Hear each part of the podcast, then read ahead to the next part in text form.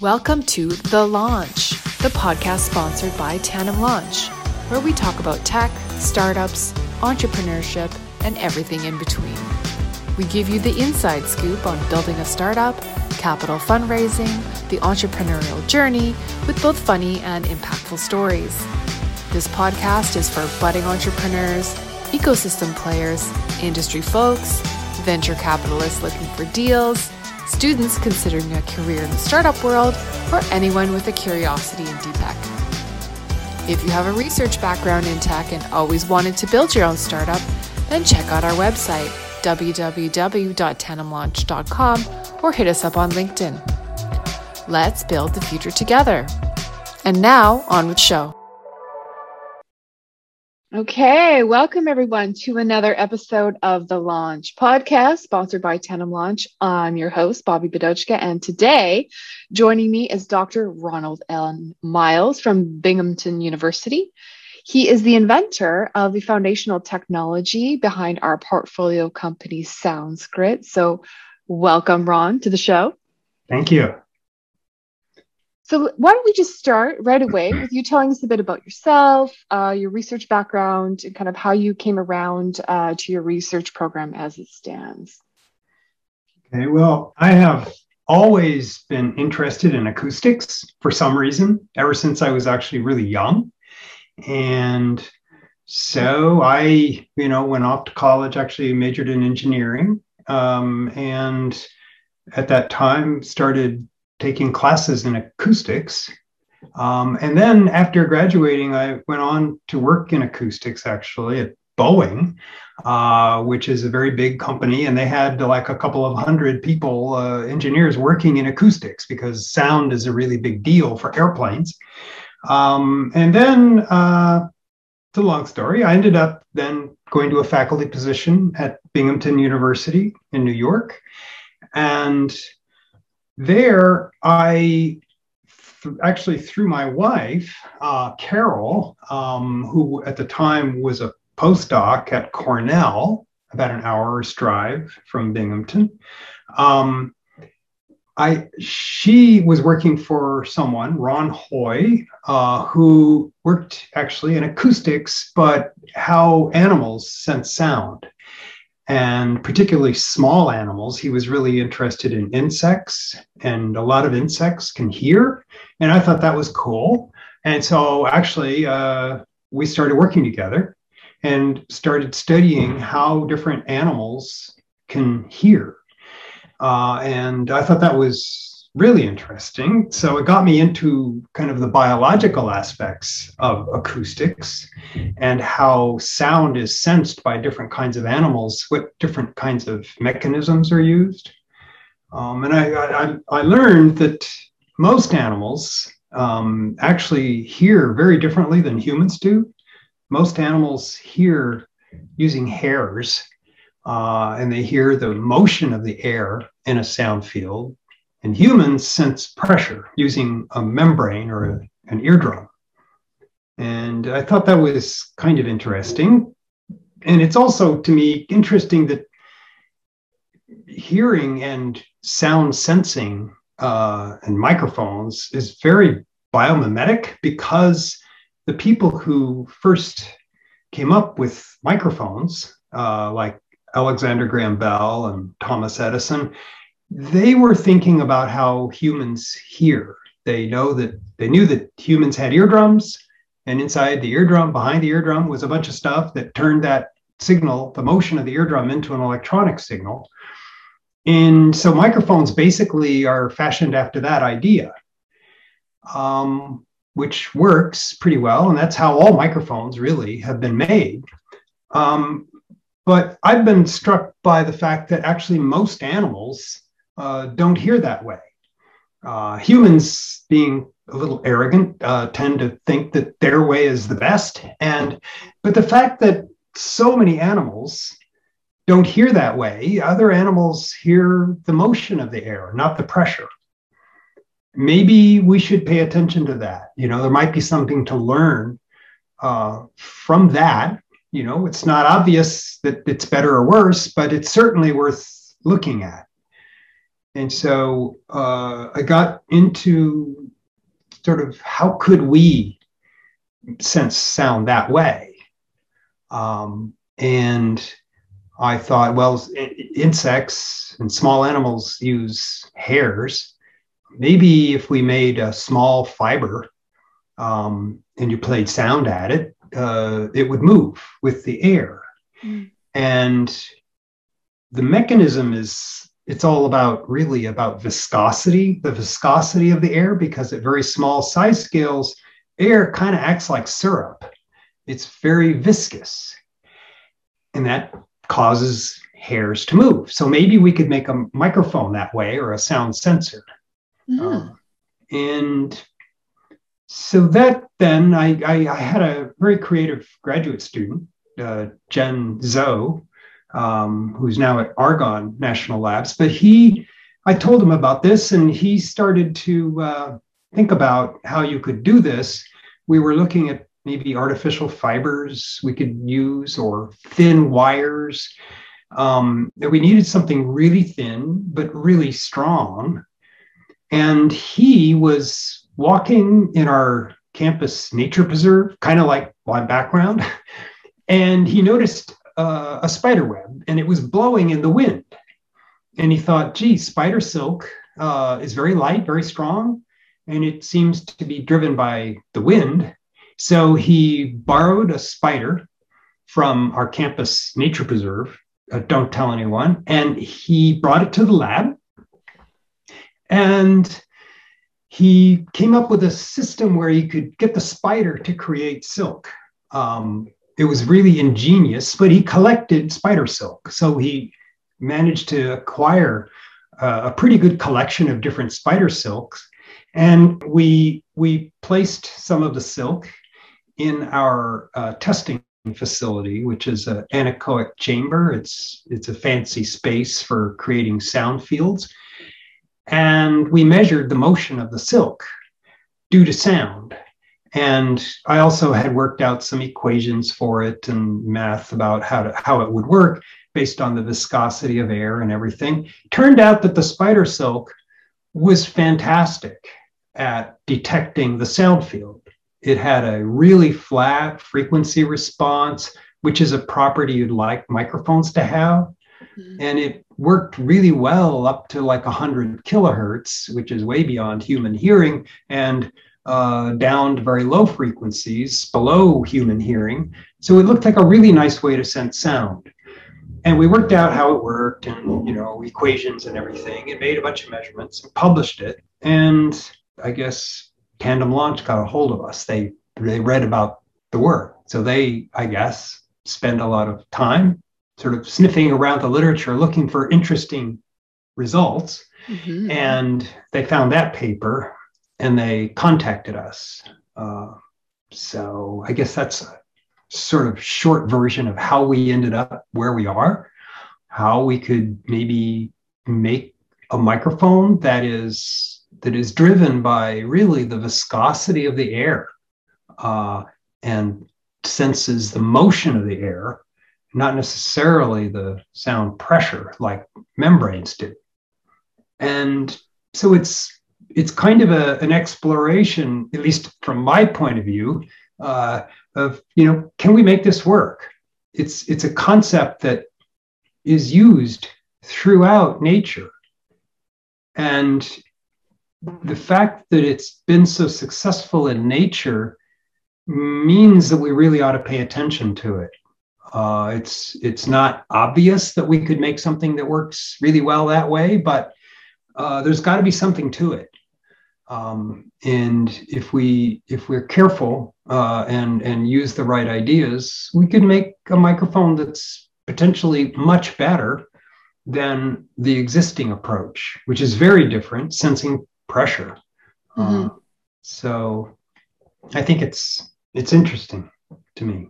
So uh, you mentioned small animals and insects. Uh, is there is it random uh, as far as the differences between, say, the the human type of hearing and is it is it the size of so are some of the bigger animals um, closer to the way that we hear as opposed to the smaller animals or how how is that is it, it distributed randomly be, yeah, it tends to be, you know, the big animals like mammals uh, generally hear the way we do. That's a characteristic of mammals that we have an eardrum and an, in an inner ear. And, uh, but, you know, when I say that most animals don't hear that way, I say that, well, I don't have proof, but the truth is there are a lot of insects in this world. Um, and uh, they tend to be small. So small animals uh, tend to hear using hairs. And maybe that suggests that if you want to make a small microphone, maybe you should do it that way. Mm. That uh, maybe there's something to it.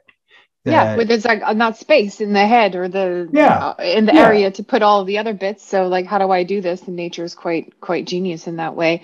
Yeah. Um, how so when you're when you're talking about the the differences between those technologies and what might might come about a, a better sound or how how do you measure that it's what what are the terms in which you would you would know this makes better sound than that well a key parameter that's measured is is the frequency response you know you want it to have basically the same response to sound at all frequencies so that it faithfully reproduces the sound. If you go record music, you want it to record all the instruments the way they really are.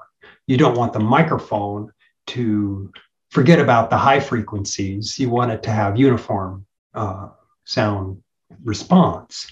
Uh, the other important parameter that actually is a challenging one for current technologies is you don't want the microphone itself to produce a lot of noise and maybe it's not so obvious but but when when microphones are small it gets very challenging for them to not have a lot of noise and manufacturers uh, who incorporate microphones in cell phones and hearing aids and other things uh, insist that your microphone not make a lot of noise. And it turns out that uh, the smaller the microphone is, the more difficult it is to have it be quiet. The really low noise microphones tend to be the great big ones you see people in recording studios use. It seems counterintuitive. Like the bigger the microphone, the more opportunity for noise. Yeah, it is kind of hard to explain. Um, but yeah, I mean, I can try to explain it if you want, but uh, you know, it's it's because they're sensing pressure, and the noise actually a, a fundamental source of the noise often kind of the, the hardest part of the noise is actually the random fluctuations of the air molecules pounding on the diaphragm those random interactions uh, of the molecules with the diaphragm basically create noise. And that's in addition to the electronic noise of the microphone, just because we're measuring sound in a gas, and the gas is full of molecules zooming around really fast. There's inherent noise in air.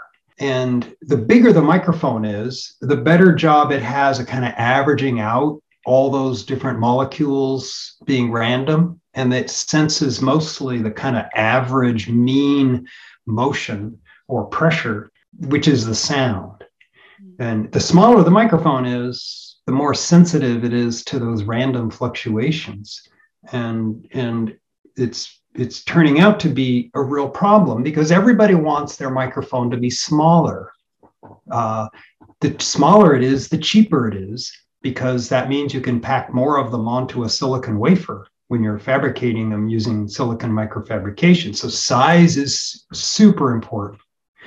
Smaller is way better from that point of view. And that's a problem. Everybody wants it smaller, but you can't meet the performance requirements when you make them that small. So what do you do? That's a challenge. So it seems like you're really uh, trailblazing into a new frontier here of bio-inspired technologies. Are you noticing some trends in that area as well, sort of, uh, you know, amongst your colleagues and in your maybe other spaces? Well, I mean, I I think I I see that you know a lot of people when they start wanting to do something bio inspired because it's so trendy. Um, they think of kind of copying nature. You know, you you want to just see something in nature and you want to you want to design something that looks a lot like it that works the same way. But it's actually a, a, little harder than that because what you need to do is is is try to get a grip on the physical principles that are being used. And it might turn out that it's really best to ignore kind of the way nature has done it and and do it in a way that is more compatible with what humans have done manufacturing and the materials that we're used to working with you know we don't have to make this this thing be alive. That's hard too. Uh, fortunately it's it, we can make it out of silicon or something like that. And if it's going to be made out of silicon it's a different design than if it's a biological material. So i think that this is something that people are kind of realizing but the way you approach biomimetic designs is kind of different and interesting, but the nature and biology has good designs. You know, the the designs out there are amazing. And why they work so well, I don't know, but uh, they're worth paying a lot of attention to. And we can learn an awful lot about a lot of different problems uh, that engineers encounter by learning more about how biological systems work. But that doesn't mean we want to make them work the same way. Yeah, so, I think the key term here is inspired. Uh, inspired, not mimicking. yeah, exactly. Not a direct airplanes. I mean, another example is it is that you know airplanes don't flap their wings. Right. it just doesn't work well.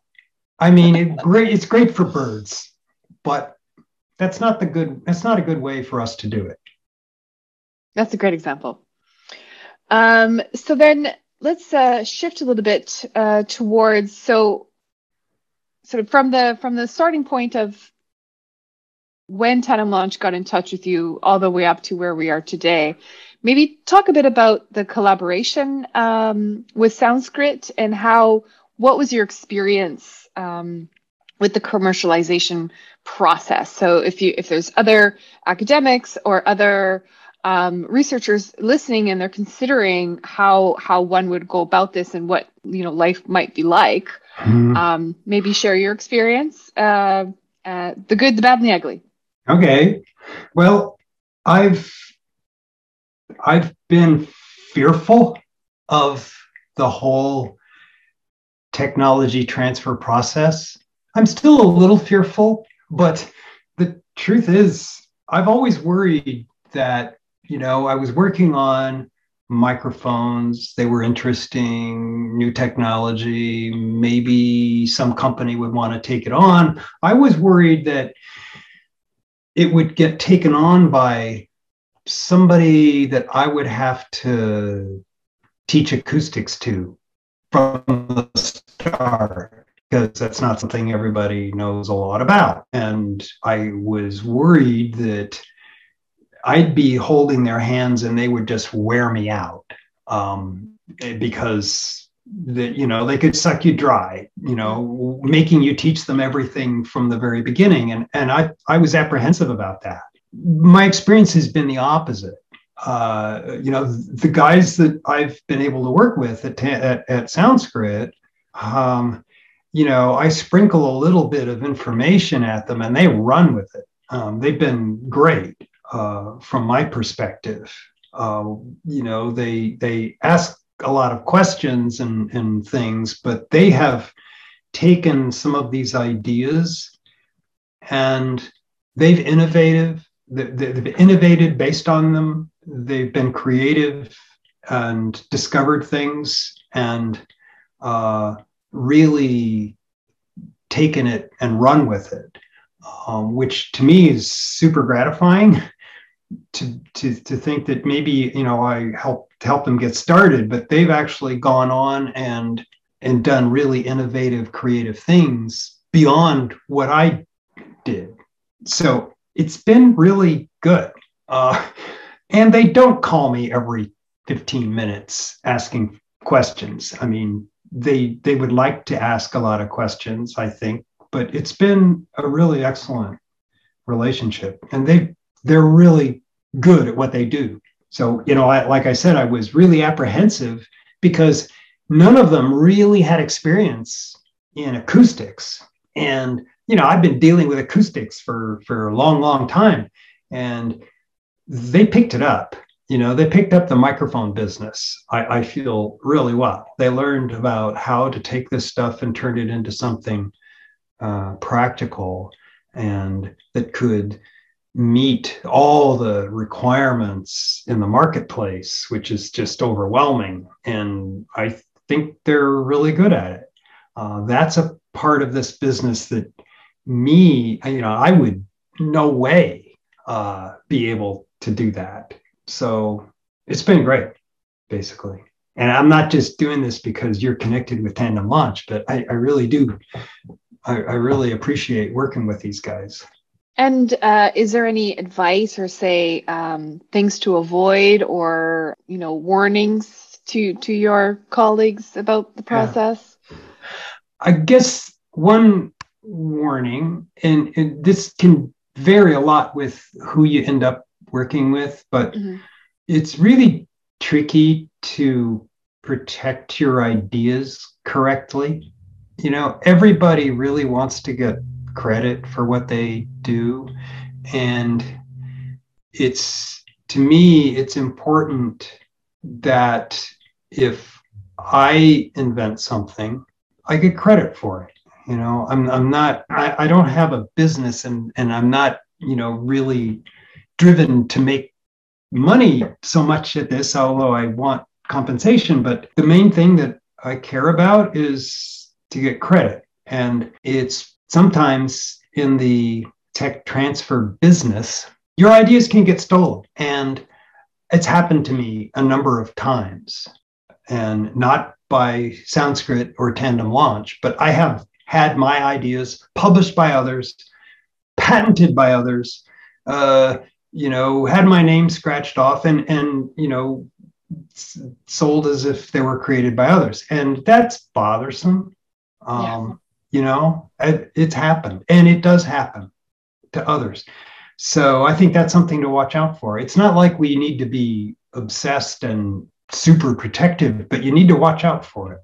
Yeah, um, I mean, unfortunately, not everyone takes academic integrity as as uh, seriously as we do um, which yeah. is definitely unfortunate. Um, but you know, the the Soundskrit, yeah, that this team is so dynamic and they've got such interest from you know big players. So yeah. you know, lots to come uh, yeah. out of it. Yes. So I mean, another fear I have. Well, I've worked with them while they're just starting. Right? They're just they were tiny when when we started, and they're g- slowly getting bigger and bigger. One of my fears is, what if they get to be one of the biggest players, you know, taken over by people who actually don't care about technology, just care about making money.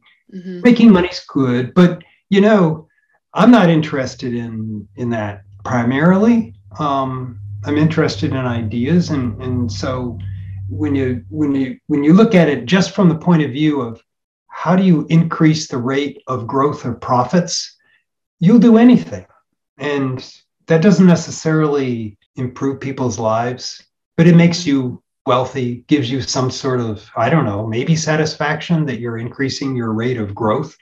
But that's not what I'm interested in. And that's a that's a thing that can really mess people up. Well, that's actually a great segue to my next question about are you noticing um, these days about maybe your lab members or you know other other um, some of the younger lab members these days focusing more on say applied research um, or translational projects knowing that you know with the with the idea that whatever it is that i'm doing here as research it's my intention to commercialize something rather than just do you know fundamental research.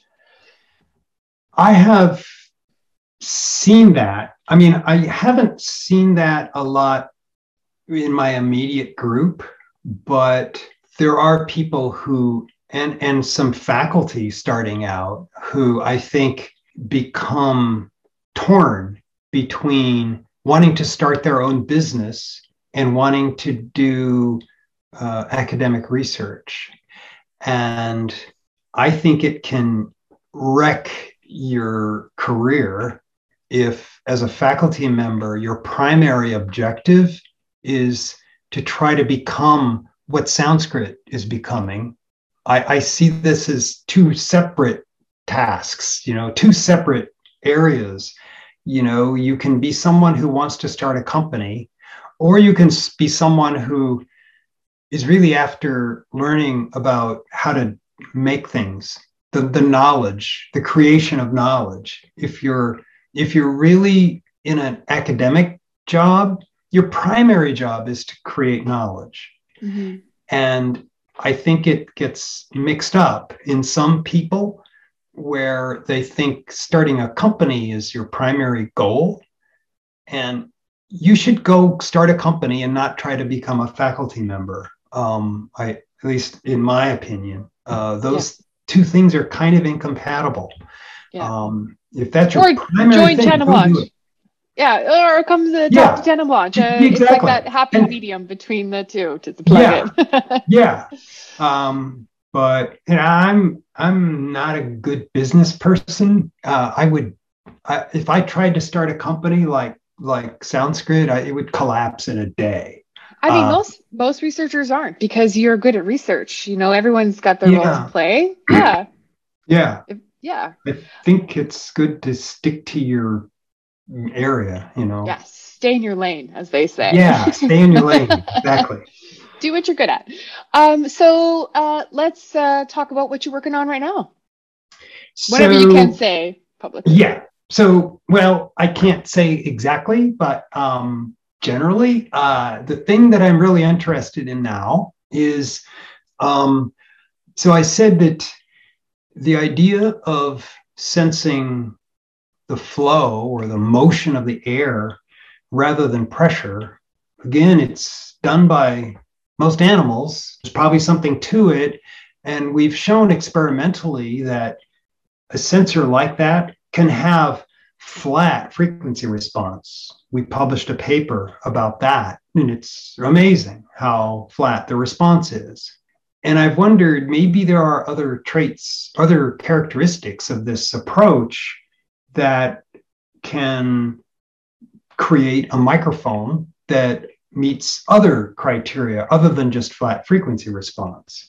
And I mentioned that the key, another key parameter is how much noise it has. And it hasn't been obvious that a flow sensing microphone would be quieter or lower noise than a pressure sensing microphone, but I think it can. Uh, so my current research is to address the noise performance of a microphone that is based on sensing flow rather than sensing pressure.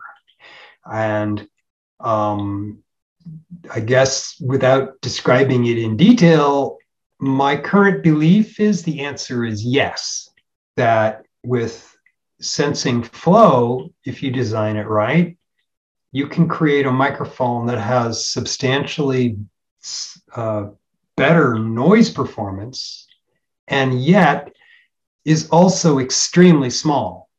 That is, I think that it's possible to make a microphone much smaller and have low noise than if you design it to sense pressure. So I believe, so what we're working on now really is to address this question or this problem that silicon microphones have, miniature microphones have, that they, they want to make them small, but they tend to have high noise when they're too small. And I think that by sensing flow, you can make them even smaller and they'll be even lower noise. That's a belief that I haven't totally proven yet, but we're very close. So Excellent. that's what I'm working on now. Sounds amazing. Um, and so, are you are you looking for if any grad students uh, are are looking for a supervisor or just want to jam about acoustics? Maybe they can uh, hit you up on your uh, on your webpage at Binghamton. Yeah, yeah, yeah. So so you know we're we're working um, of course, with Soundskrit a bit, but we're, you know, the work is is actually funded um, by the National Institutes of Health here in the U.S. and uh, there are there is an interest by by those folks in acoustic sensing technology for the hearing impaired. So there's quite a bit of research that goes on about understanding ears and understanding, you know, how do you measure the the way an ear works? And so our funding is actually directed toward, uh, you know, human health and helping people to understand human hearing. So it's a long Great. story, but amazing. No, that's that's fantastic. So, um, well, thank you, Ron, uh, for joining us here on the podcast today and sharing your research and valuable insights to the community. And thank you to our loyal listeners. Your time is always appreciated.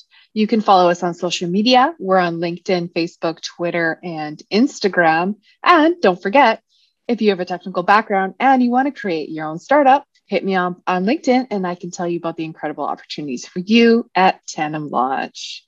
Ciao for now. Thank you for listening. We hope you had fun and gained valuable insights. Why don't you subscribe to the Launch Podcast today? You can share the podcast, tell a friend, and follow us on social media. If you have a research background in tech and always wanted to build your own startup, then check out our website, www.tandemlaunch.com, and get in touch today.